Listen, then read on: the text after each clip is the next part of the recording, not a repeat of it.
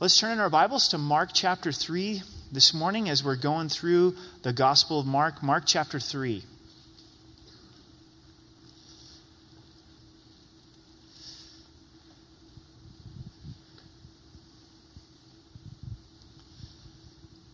I always like it when football season's in session because everybody represents. You know, you kind of know who the Bronco fans are, and seems like Steeler fans are resilient. There's always some Steeler stuff going on and those type of things. So, and then there's others of you that are like, I could care less about football. You'll you'll never see me in a football jersey. So.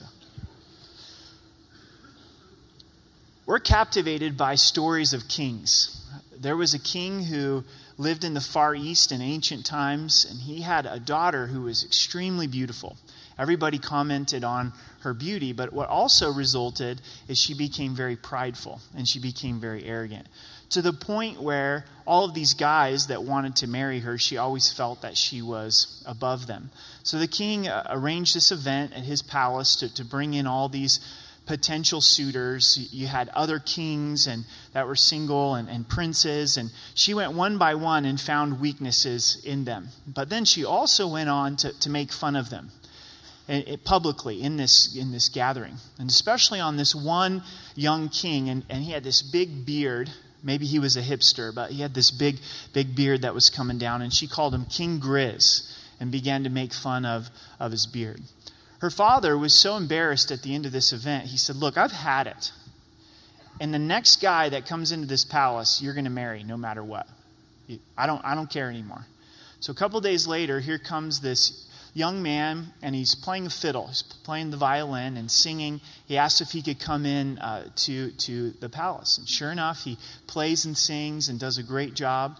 But he's also extremely poor. You could tell by his clothes and even his face, some, some dirt on his face and hands. The king looks at his daughter and he says, That's your new husband. That's who you're marrying. You're marrying this guy. I meant, meant what I said. And you need, to, you need to go with him. You need to go journey with your, your husband. So here she is leaves the palace, heading out. They get into the forest, into the woods, and she asks her new husband, Who owns these, these woods? And he says, Oh, King Grizz, King Grizzly owns this, these woods. And, and all of a sudden, all the remorse of her pride and arrogance is starting to, to hit her. They travel into the meadows. Who owns this meadows? Well, of course, it's King Grizz. How about the noble city, this big city? He owns that as well. Travel a little further, and they get to this hut with a dirt floor. She's like, Whose dirt hole is this? Who, who lives here? And the fiddler says, Well, I live here, and this is your new home. This is our, our home as, as husband and wife. She didn't know how to do things like start a fire, cook a meal, those basic things. And after a couple of days of living in this hut, they're running out of food. And he says, Look, we have to do something. I'm going to have to go pursue work you're going to have to go pursue work as well and, and learn how to make things and sew things and create things. And, and she was pushed in a direction that she never thought imaginable or, or possible. So she got some goods together to sell at the market. It was her first day at the market. She was really embarrassed. What if someone recognizes her? What if her father recognizes her? She's got her booth, and then here comes this soldier on his horse, this drunken soldier, and he just knocks over her booth, and her, her goods go all over this market. She runs home and, and tells her, her husband, and, and her husband says, You know what? Let, let's see if you can get a job with one of the kings in his palace helping in the, in the kitchen. At least it'll be consistent, and we'll know that, that we'll, we'll have food. And so, sure enough, she's, she's working now in this king's palace, a, a different king than her dad and on a particular day, she looks down and she sees the king's son. And the, the king's son is getting ready to go to an event where he's going to choose his bride. And once again, the waves of, of regret come, come over her. And all of a sudden, the king's son comes into the kitchen and looks at her and says, You are so beautiful. I, I want to dance with you tonight. And she's torn because she's married to the fiddler, but now she's getting attention from the king's son. She chooses to dance with him. And the king's son whispers in her ear and he says, You know what? I'm King Grizz. And then he also says, I'm also the fiddler. I'm your husband. And I did this all intentionally to humble your heart. So he knew what the king had said, her father had said, and he came in two days later in a disguise as a fiddler so that he could marry the daughter.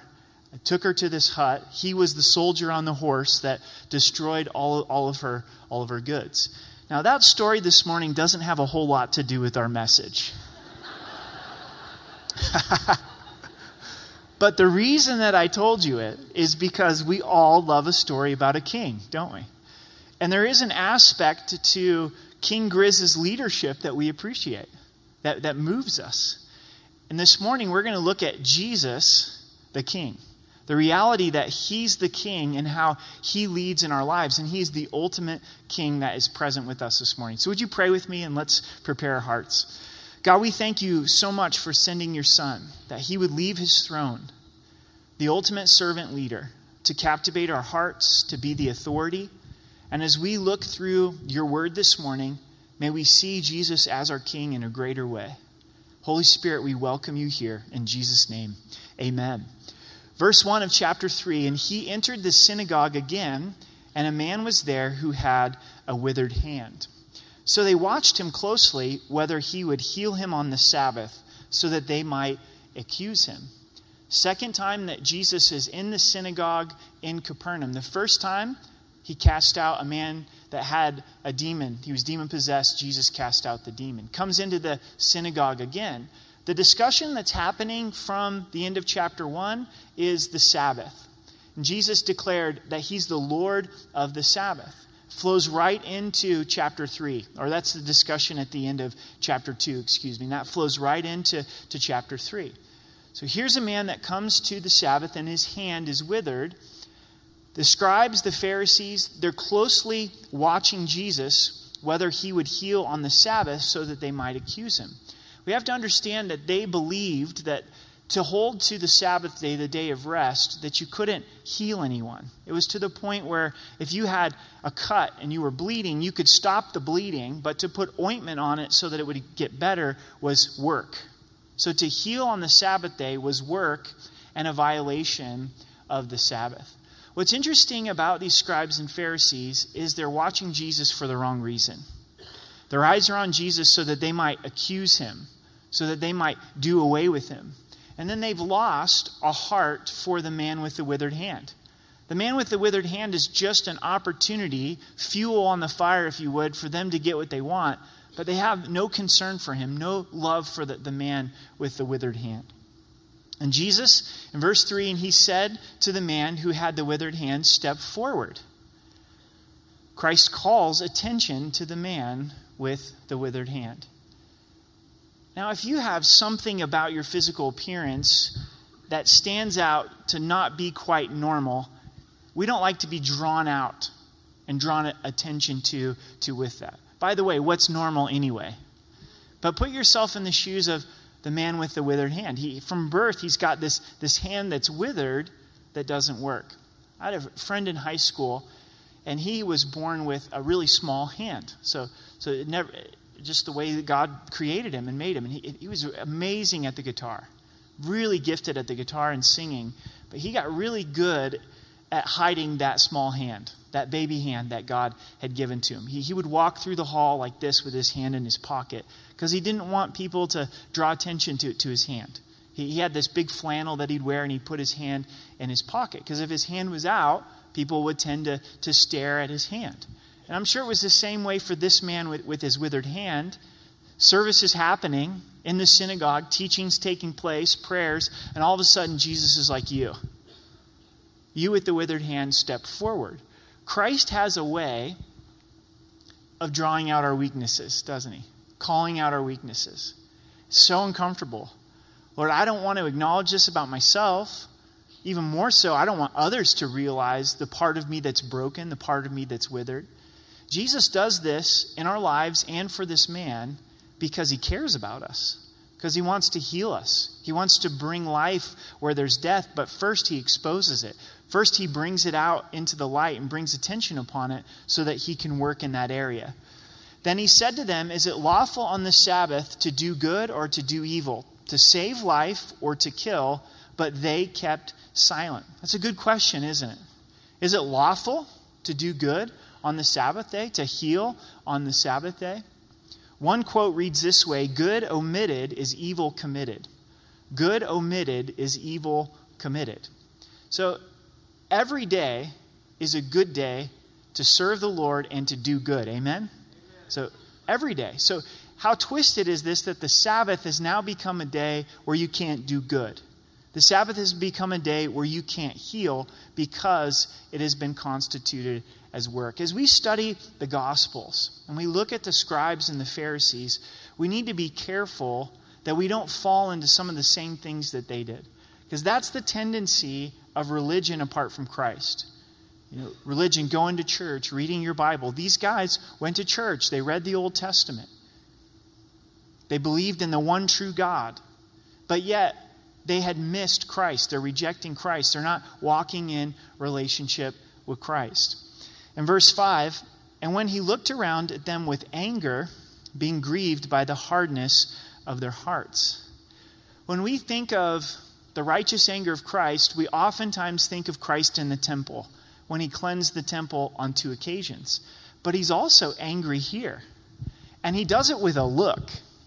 He gives a look he looked at them with anger. Now, anger isn't sin. There is righteous anger. Oftentimes we do sin in our anger, but there's certain things that should make us angry, that should stir our hearts. And what was this like? What would that look like to have God in human flesh looking at you with clear anger in his countenance? Sometimes this is the most intimidating form of anger, isn't it? It's one thing if someone yells at you, and it's another if they just give you the look. You know, like, uh, I'm going to get out of here as, as soon as possible, right? Why is Christ angry? Why is he grieved? It, it's not an anger that is out of control, it's under self control. But he's grieved because of the hardness of their hearts. Their hearts had gotten so hard that they didn't, weren't even open to the possibility of doing good upon the Sabbath day. Goes on to say, He said to the man, Stretch out your hand. Stretch out your hand. Jesus is king, the king. Three things this morning. First is he's king in his powerful proclamation. Looks at this place that is broken, that doesn't work, that's withered, and says, I want you to stretch forth your hand. Christ speaks life into areas that are completely dead. That's salvation. That's the work of being born again. That's the work that he continues to do in our lives to allow us to have victory over sin. As the king, he's able to do things that only Jesus can do. Stretch forth your hand. How does this man respond? And he stretched it out, and his hands was restored as the other. He has an opportunity to walk in faith. Jesus could have looked at him and said, Hey, your hand's healed. Sweet, it's healed. But instead, God gives this promise, gives this command, this powerful proclamation, and he has to choose whether he's going to attempt to stretch out his hand. Maybe some of the thoughts he was having is is this another cruel joke? I've been picked on my whole life. You know my hand doesn't work. You know it's it's withered.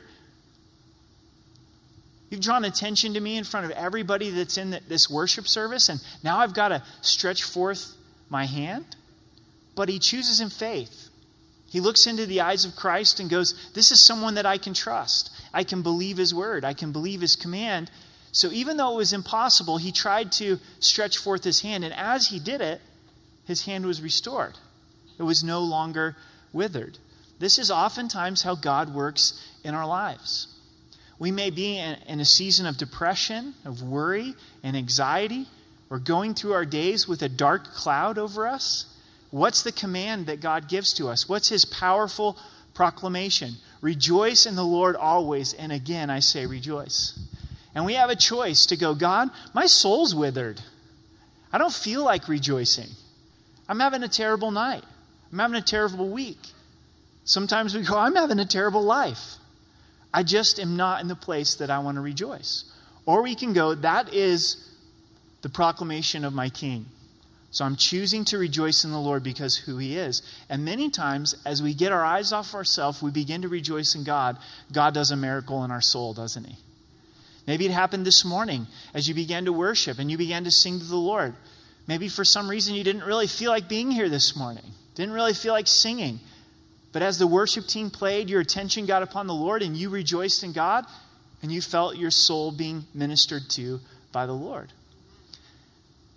Powerful proclamation that Christ gives to us as husbands is love your wives as Christ loves the church. That's the most difficult challenge, not because of who our wives are, but because of the standard. He's saying, love as Christ loves the church. We can easily look at that and go, there is no way that I'm ever going to be able to love my wife as Christ loves the church. Or we can say, that's the command of God. So I'm going to step out into that by faith and trust that God's commandments are God's enablements, that He's going to do something supernatural in me as I attempt to, to walk in His word. Wives, you're called to submit to your husbands as unto the Lord. Yes, I said that out loud in church. I know it's not cultural. You're going, what kind of church am I in? There's no way I'm going to submit to my husband. If God knew my husband, he would have never wrote that down. If I follow his leadership, all bets are off in our marriage and our family. You don't even want to know what he's going to do with the finances. God's saying, I've made a proclamation. I'm your king, and this is my command. And you choose to step out in faith. Begin to respect back your husband and watch God work in the supernatural.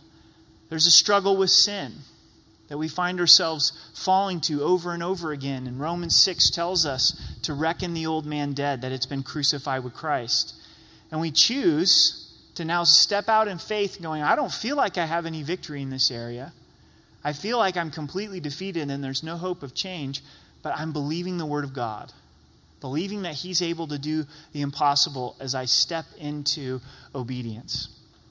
Clarke, a Bible commentator, put it this way Faith discards apparent impossibilities where there is a command and a promise. The effort to believe is often the faith by which the soul is healed. I like that. That ministers to me. Faith disregards the apparent impossibilities. In verse 6, the Pharisees went out and immediately plotted with the Herodians against him, how they might destroy him. So it is breaking the Sabbath day to attempt to heal somebody. But plotting murder, you can do that on the Sabbath. No problems. That sounds like a lot of work, doesn't it? I mean, how many of you have plotted murder? Hopefully, none. You got to put a lot of thought into how you're going to get away with killing somebody, especially someone like Jesus, who the attention of the whole nation is upon. These guys have really missed it. They go to the Herodians. The Herodians were, were Jews that had political power, the upper class, and supported Herod. Rome is in power, and then the, the Israelites had three factions that were very influential the Sadducees, the Pharisees, and the Herodians. So they immediately go to those that are involved in politics in order that they might kill Jesus, that they might destroy Jesus. But Jesus withdrew with his disciples to the sea. And a great multitude from Galilee followed him, and from Judea, and Jerusalem, and Idumea, and beyond the Jordan. And those from Tyre and Sidon, a great multitude, when they heard how many things he was doing, came to him. Notice Jesus withdrew from the synagogue. Why? Because he knows where he's not welcome. He's a gentleman. He's saying, You guys don't want me here? So I'm going to withdraw. One of the things that concerns me most about our country and our culture is we've communicated to Christ, we don't want you to be part of our culture. So what's he going to do? He's going to withdraw until we let him know we want you to be a part of our lives. We want you to be a part of our culture. We want you to take control of, of everything that we do. As he withdraws, he goes by the sea, the Sea of Galilee, and people come from all around the region. Judea and Jerusalem is southern Israel. Jesus is in the Galilee region. Tyre and Sidon, if you look at a map in the back of your Bible, is modern day Syria and Lebanon north. So people are coming from up north beyond the Galilee region to come in. We've got beyond the Jordan listed here, and that's what we know today as the country of Jordan. So this whole region around Israel is coming to Jesus because they've heard of the things that Christ was doing. So he told his disciples that a small boat should be kept ready for him because of the multitude, lest they should crush, crush him. This is how many people are around Christ and pressing into Christ. He's saying, I need a, a boat right here in case they're, they're pressing me to the point where I'm going to get crushed. One of the things we find in Mark's gospel, even more so than the others, is how chaotic the ministry of Christ was. How much was happening. How many people were really moved. I mean, try to put yourself in the place of the disciples as all of this was happening. Verse 10 For he healed many, so that as many had afflictions pressed about him to touch him. They brought their afflictions to Christ. What are the things that are afflicting us? Bring it to Christ. And the unclean spirit, whenever they saw him, fell down before him and cried out, saying, You are the Son of God. So these demons would cry out everywhere Jesus went, declaring that he was the Son of God. But he sternly warned them that they should, make, should not make him known. This displays Christ's power. Says, No, you guys need to be quiet. And they were quiet. He has authority over this demonic realm. Why did Jesus not want these demons going around saying that he was the Son of God? Because it's the right information, but it's coming from the wrong source. These guys don't have a relationship with Christ, a respect for Christ. He says, Nope, you're not the ones to get this message out. And he went up on the mountain and called to him those he himself wanted, and they came to him. This is when Jesus appoints the disciples. As king, we see his powerful pro- proclamation, stretch forth your hand, but we also see his divine selection. Saying, These are the 12 guys that I'm calling to myself that I want to be disciples. This is a very important moment in the ministry of Christ because these men would carry on the ministry. These are the guys that Jesus passes the baton to, that are used by the Lord to birth the church in the book of Acts. We know from Luke's gospel that Jesus stayed up all night in prayer before he made this choice. Seeking God's guidance, the Father's guidance. Probably also wrestling with, man, I've got to choose Judas, which means I'm going to die. I'm choosing my death. He called them to himself, those that he wanted. They respond to Christ's call and they came. Church, this is when our Christian life gets exciting. When we understand that Jesus is calling us to himself, to spend time with him, to know him, to walk with him in relationship, and we respond. We, we come to that mountain with the Lord. Then he appointed 12. So he's making it very clear that these 12 are his disciples. Up until this point, this 12 has not been appointed, that they might be with him and that he might send them out to preach. Notice the order. First, these guys are going to be with Christ 24 7, following Christ, growing in relationship, learning by example. Then they're going to be sent out to preach. And that's always the order in our lives. If we want to be used by the Lord, we first have to spend time with the Lord continually. So we're spending time with Christ, and He's equipping us then to send us out to share His message. Both are important to keep in view. Sometimes we can get this idea of our relationship with Christ that it's just for me. Like, like I'm here at church this morning just for me. I need to be encouraged. I need to grow with Christ. I need to spend time with Christ. And that's great and that's true, but God's filling us up so He can send us out. We're spending time with Him so that we can take His message out, out to others. So it, it's us and Jesus for the purpose of reaching others. And to have power to heal sickness and to cast out demons, Christ gives them this power. Then we have the list of their names, starting with Simon. Simon, to whom he gave the name Peter. As we look at Christ's selection of his 12, I don't think it's who we would choose as disciples, who we would choose to birth the church, who we would choose to become the apostles. Begins with Simon, who Jesus changed his name to Peter. He's a fisherman. Simon means small stone or shifting sand. That was his given name, but God changed his name to Peter, which means rock. Goes from shifting sand to having great stability. And we see that transformational work in Peter's life as he followed Christ. He's back and forth. He's proclaiming that Jesus is the Messiah, And the next thing we know, he's rebuking Christ for speaking of suffering and going to the cross. As the Holy Spirit comes into Peter, there's a great transformation that takes place, and he becomes that rock. But probably Peter, of everything you know about Peter, would you choose him to be a disciple? But Jesus chose him.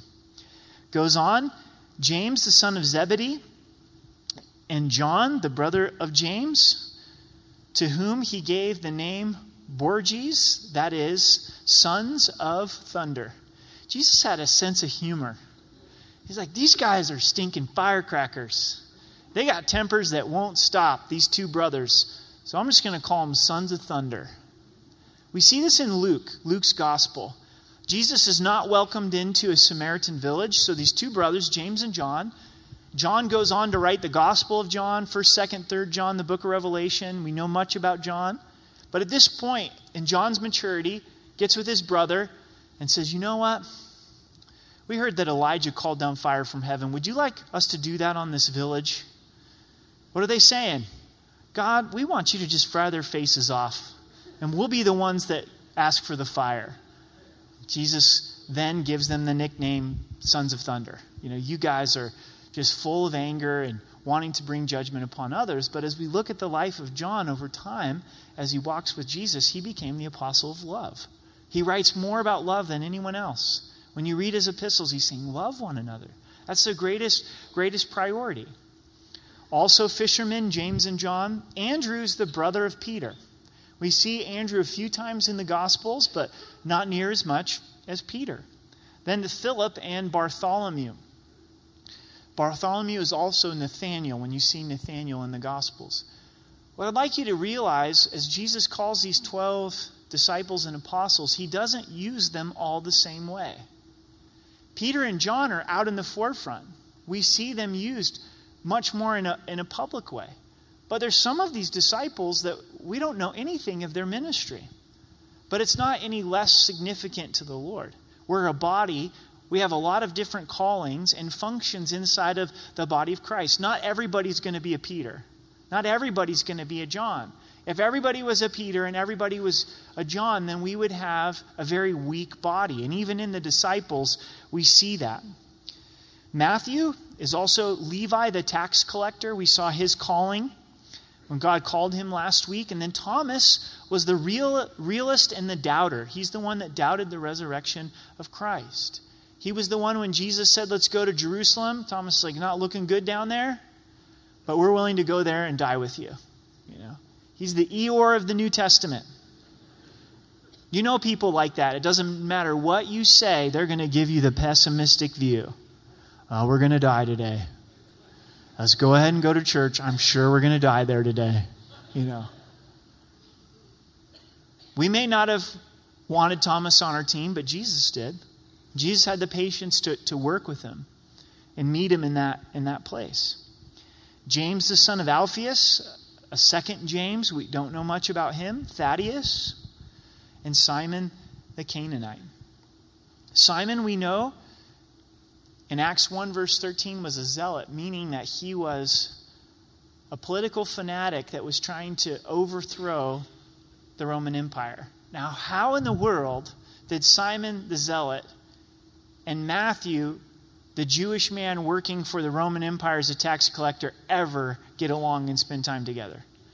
Apart from Christ, these guys would be absolute enemies, even to the point where Simon the Zealot, Simon the Canaanite, would try to kill a guy like Matthew. That's the beauty of Christ. I'm sure there's people here this morning that you maybe before you knew Christ as your Savior would never get along with, never associate with, never spend time with. You have opposing views apart from the Lord. But as we follow Christ, He brings us together as the family of God, as brothers and sisters in Christ. And Judas Iscariot, who also betrayed him, and they went into a house. Judas is the last listed.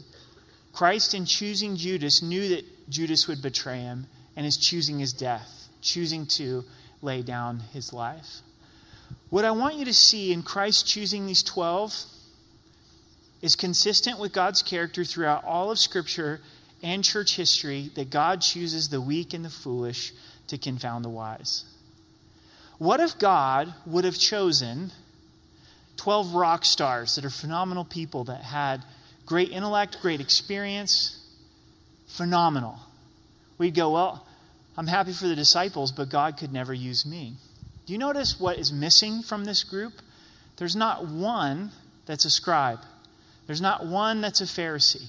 There's not one that's from the seminary. Jesus got normal guys that were available to follow him to show us that he uses the weak and the foolish. How many times do we believe the lie, well, God can't use me because of this weakness in my life? And that's the exact person that he's choosing that will follow him because the glory goes to the Lord. I feel that my life is this way. I've never been to seminary, I don't have a bachelor's degree. I've got a two year degree, associate's degree from a Bible college that's non accredited. Not too impressive, right? I didn't learn how to read until the summer going into fourth grade. I had a really hard time learning how to read growing up. And when I say I learned how to read, I learned how to sound out words like red and stop. Like that, that's to the degree that I didn't know how to read. I faked it up until that point. Junior high school, history class, they would always have us read a paragraph. That was history every day, is to go around the, the classroom and you'd have to read a paragraph. It was an absolute nightmare. I dreaded that period every day because I was that kid in junior high that couldn't get through the paragraph. I'm stumbling through trying to sound out words, and then everybody's laughing, and that, that was history class every day. The last thing that I would like to do several times a week is read out loud to a large group of people, you know? But what does God do? God uses the weak and the foolish things to, to confound, confound the wise. He wants to express our glory, His glory, through, through our weaknesses. So we're encouraged about God's divine selection. We go on into verse 20. Then the multitude came together so that they could not so much as eat bread. But when his own people heard about it, this, they went out to lay hold of him, for they said, He's out of his mind. So you see that kind of fickle behavior in regards to Christ. They're flocking to him, but also now Jesus isn't eating food because he's so busy serving others. And they're saying he's out of his mind. He's not even taking care of his basic needs. In John 4, Jesus told us, He says, My food is to do the will of him who sent me saying, What really nourishes me is to do the will of the Father. And the scribes who came down from Jerusalem said, He has Beelzebub, and by the ruler of the demons, he cast out demons. These are the big shots. These are the scribes coming from Jerusalem that have clout. And, they're coming to criticize Christ. And they're saying, Satan lives inside of you. That's why you're able to cast out demons. So he called them to himself and said to them in parables, How can Satan cast out Satan? Jesus is king in his bold instruction. As he's being criticized, he's going to give bold instruction to these guys. What I really appreciate about verse 23 is Jesus is not hot headed. His anger is not out of control. When we're criticized, it's easy to get defensive, and, and Jesus just says, Hey, why don't you come sit down? Let's talk about this. He calls them to himself, and he uses wisdom and logic to refute these guys. How can Satan cast out Satan? How can Satan go against himself?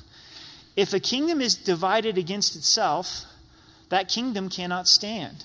And if a house is divided against itself, that house cannot stand. And if Satan is risen up against himself and is divided, he cannot stand, but has an end. He's saying, guys, this, this is not possible. I, I can't do this. I mean, if I was from Satan, then I would be dividing Satan's, Satan's kingdom. And he gives these illustrations and he says, A nation divided against itself will not stand, a house divided against itself will not stand. And this is so true, isn't it? And Satan himself knows this. So, what is the, primary way, one of the primary ways that Satan attacks? to divide. What does he want to do to our church? He wants to divide us. Because if he can divide us, then he can conquer. Satan brings great destruction in believers' lives when we're divided with one another, when we're divided against other churches. When we're fighting with another believer, who bleeds? Christ because we're all from the body of Christ. What's Satan's agenda in our homes if you're married and you have kids? He wants us divided with our spouses. Because if he can get us divided, then he's going to bring great destruction. Get us divided with our kids. If we're fighting against our spouse and our kids, we're fighting the wrong battle. We don't wrestle against flesh and blood. Satan wants to destroy people's lives. How does he do it? He gets nations to be divided against each other. Why all the destruction in the United States? There's no unity. We're divided against each other. Maybe more so than any other time in our history. I was reading in the news this week Southern Sudan just recently became a country.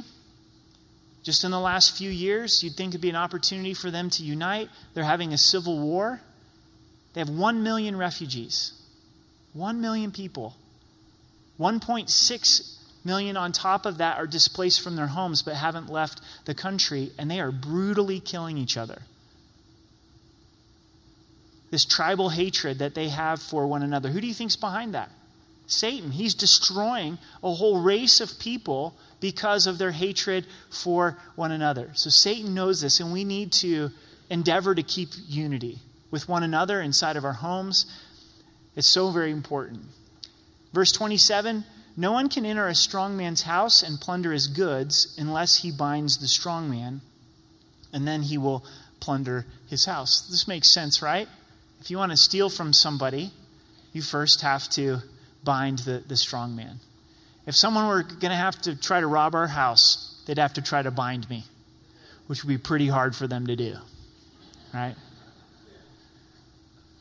Thankfully, I got the 12 gauge in the shotgun, you know, in the, in the closet grew up in Oregon. But of course, that, that's the way it works. So, what's Jesus declaring here? Remember, he's speaking to them through stories.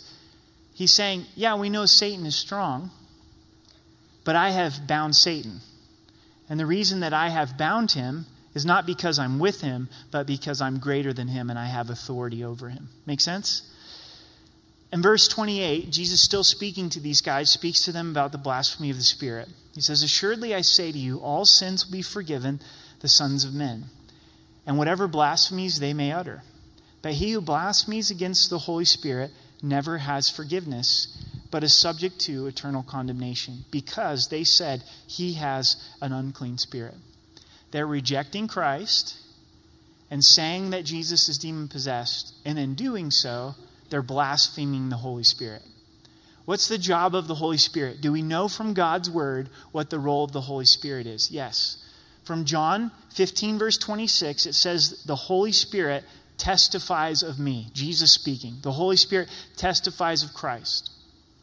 That's what the Holy Spirit's up to, is always pointing us to, to Jesus Christ, even before we knew Christ as our Savior. So when someone says no to Jesus Christ, rejecting who he is and what, what he's done, they're blaspheming the Holy Spirit. I want you to really understand this because wouldn't you say that this is a really important section of Scripture? saying all, all sins forgiven. All sin, but except for this one thing the blasphemy of the Holy Spirit. I want to be very clear on this. I don't want you to leave with confusion. What causes someone to go to hell? It's rejecting the person and the work of Jesus Christ over the course of a lifetime. Can someone reject Christ for 15 years and then choose to receive Christ as their Savior and be forgiven? Absolutely, because at that point, they've stopped blaspheming the Holy Spirit. Our lives are testimony to that. You probably had a period of time in your life where you said no to who Jesus Christ is, but then you chose to believe. You chose to change your mind about who the Lord is. Please hear this. If you don't know Christ as your Savior and you've been saying no to Christ, maybe you appreciate Christ, you have a respect for Christ, you're saying, No, I don't believe he's God. No, I don't believe he died for my sins. No, I don't need a Savior. Be careful, because if you do that over the course of a lifetime, the Bible says it's eternal condemnation. Hell is very real. And each time that you say no to Christ, it makes it that much easier to say no to Him the second time, the third time. I remember growing up in a Christian home thinking, you know what? When I'm old and got a family and kids, then I'll believe in Christ and bring my family to church. But up until that point, I'm going to do whatever I want and have some real fun, right? Thankfully, God got a hold of me. But maybe you're waiting for something. You're like, I just want to be in charge of my life. I want to go do what I want to do. Well, you don't know how much time you have. So it'd be important today to trust Christ, important today to be saved. We end our study this morning with Jesus' brothers and his mother coming to him. Then his brothers and his mother came, standing outside. They sent to him, calling him. First thing that we know from this verse is Mary didn't live in perpetual virginity. So after Christ was born, Mary and Joseph went on to have normal husband and wife relationships. We're all adults here. They had sex.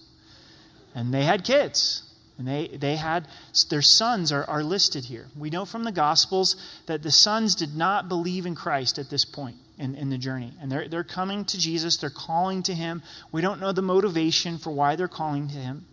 And a multitude was sitting around him, and they said to him, Look, your mother and your brothers are outside seeking you. Hey, your mom's here, your brothers are here.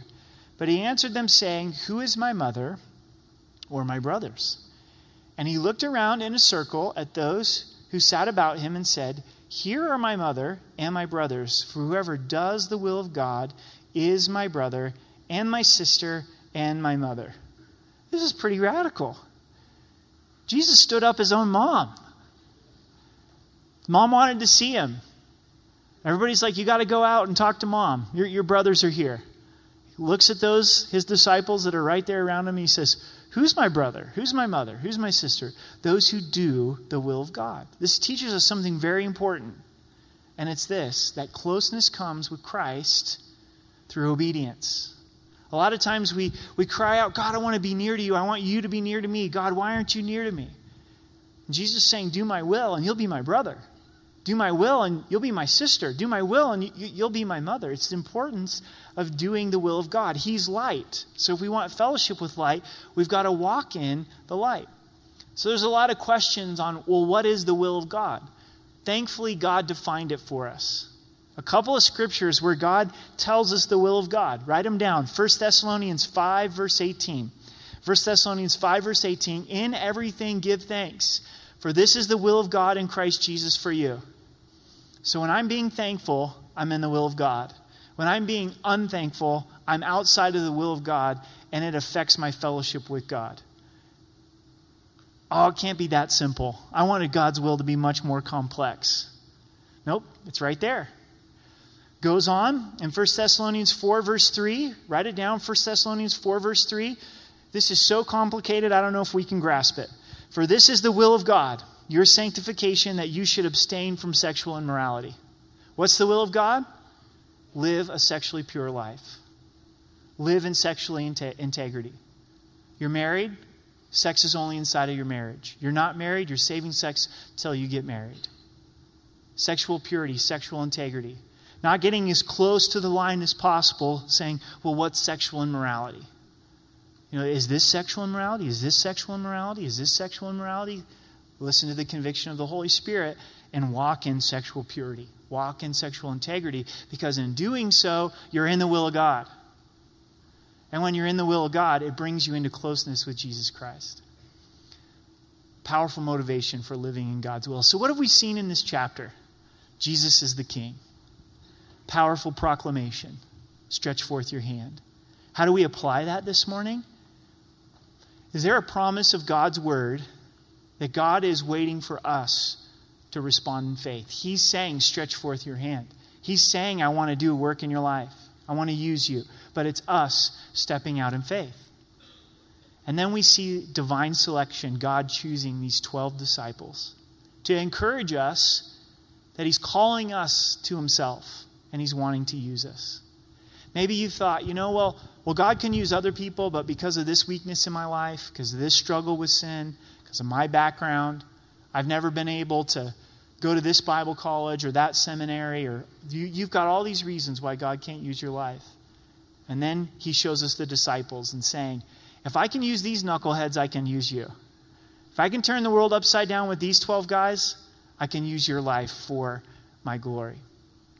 And then we see the bold instruction of Christ as he's confronting those who are criticizing him. As we end this morning, we're going to take communion. There's tables here in the front and there's tables in the back. The worship team's going to come back and, and lead us in worship. Take some time because it's one thing to read about Jesus being the king and it's another to encounter him. The instructions on communion is to stop and remember. Do this in remembrance of me.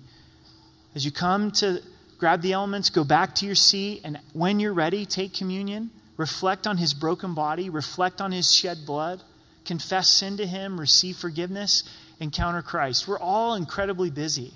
And we have this moment to stop and be still in God's presence. If you don't know Christ as your Savior, we talked about the gospel this morning and the blasphemy of the Holy Spirit, and you were touched to say yes to Jesus Christ. There's going to be a ministry team here on the side. We're going to be over here in the corners. And just come down, let us know I'm ready to receive Christ as my Savior. But don't continue to say no to Christ. Do you believe that Christ is here? That's the promise that Jesus gives us. Where two or three are gathered in his name, he's in our midst, that he walks amidst his church. So, believing that he's here, then let's draw near to him. Let's wait upon him in communion. Would you stand with me and let's pray and we'll celebrate communion together? Jesus, thank you that you are our King. Thank you that we can come and spend time with you, remembering your broken body, remembering your shed blood. Thank you that you know us personally, that you're longing to spend time with us.